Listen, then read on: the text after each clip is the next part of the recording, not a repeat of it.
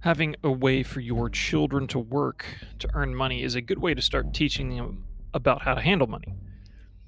But we need to be careful. We don't want to raise pure mercenaries. We don't want them holding out their hand for a tip after brushing their teeth. There are different categories of money, each of which is important. The first is allowance, and this is money they get for being part of the family.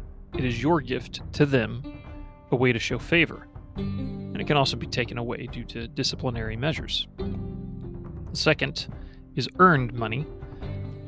This is what they earn from doing chores. If they have done a good job, they get paid. Period. It doesn't matter if they disobeyed you three seconds ago.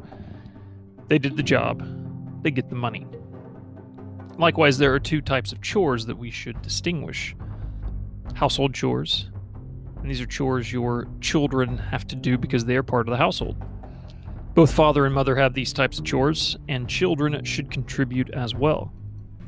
These can be things like keeping the room clean, emptying the dishwasher. And then the second category are extra chores, the chores your children can voluntarily take on in order to earn more money. Why is it important to distinguish these categories?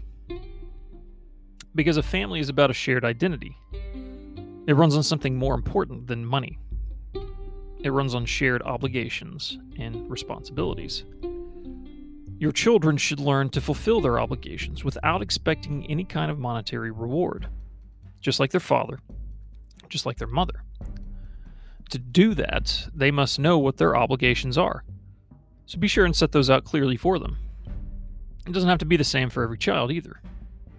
One might need to empty the dishwasher, the other might need to pick up the dog poop in the yard. But money is still important, so we should deal with it in a sensible way. Hence the other categories.